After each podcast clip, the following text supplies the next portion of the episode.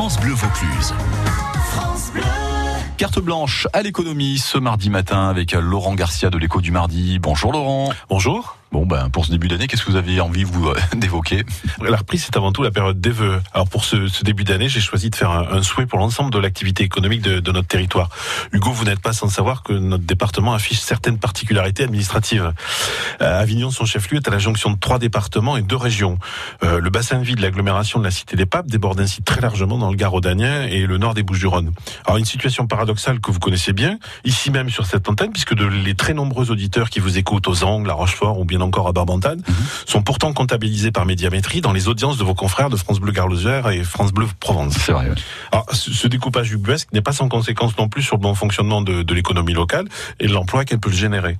Euh, nombreux sont les chefs d'entreprise qui constatent des freins à leur développement par manque d'infrastructures notamment dans ce territoire dépendant de Marseille et désormais théoriquement de Toulouse. Symbole de cette difficulté, la fameuse Léo, la liaison Est-Ouest que l'on annonce depuis 30 ans. Alors, si la première tranche est opérationnelle depuis 2010, la seconde partie n'est toujours pas débutée.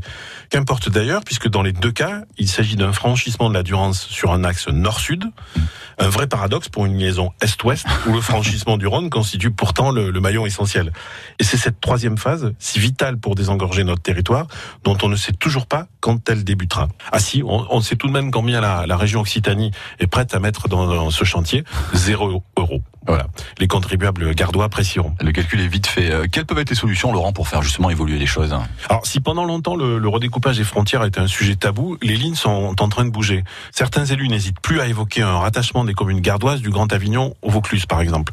D'autres veulent aller plus loin encore en englobant le bassin de vie. Une solution longtemps rejetée par, par les communes du nord des Bouches-du-Rhône. Mais l'appétit pour cette zone de la métropole marseillaise et ses 2 milliards et demi de dettes a cependant modifié la donne.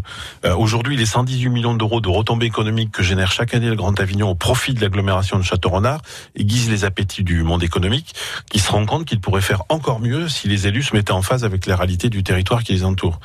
Les élections municipales approchent et nous comptons mettre clairement ce sujet sur la table dans nos colonnes et que l'on ne nous dise pas que cela est impossible puisque le village de Pont-Farcy a réussi en 2018 à passer du département du Calvados à celui de la Manche. Les Provençaux ne seraient pas capables de faire ce que font les Normands? Ben moi je suis sûr que si. voilà pour vos vœux 2020 en tout cas qu'ils soient entendus. Et ben avec le même plaisir on vous retrouve en cette année 2020 pour parler d'économie avec vous et avec toujours le, le sourire tous les mardis matins. Ben rendez-vous mardi prochain alors Laurent. À la semaine prochaine et très bonne année.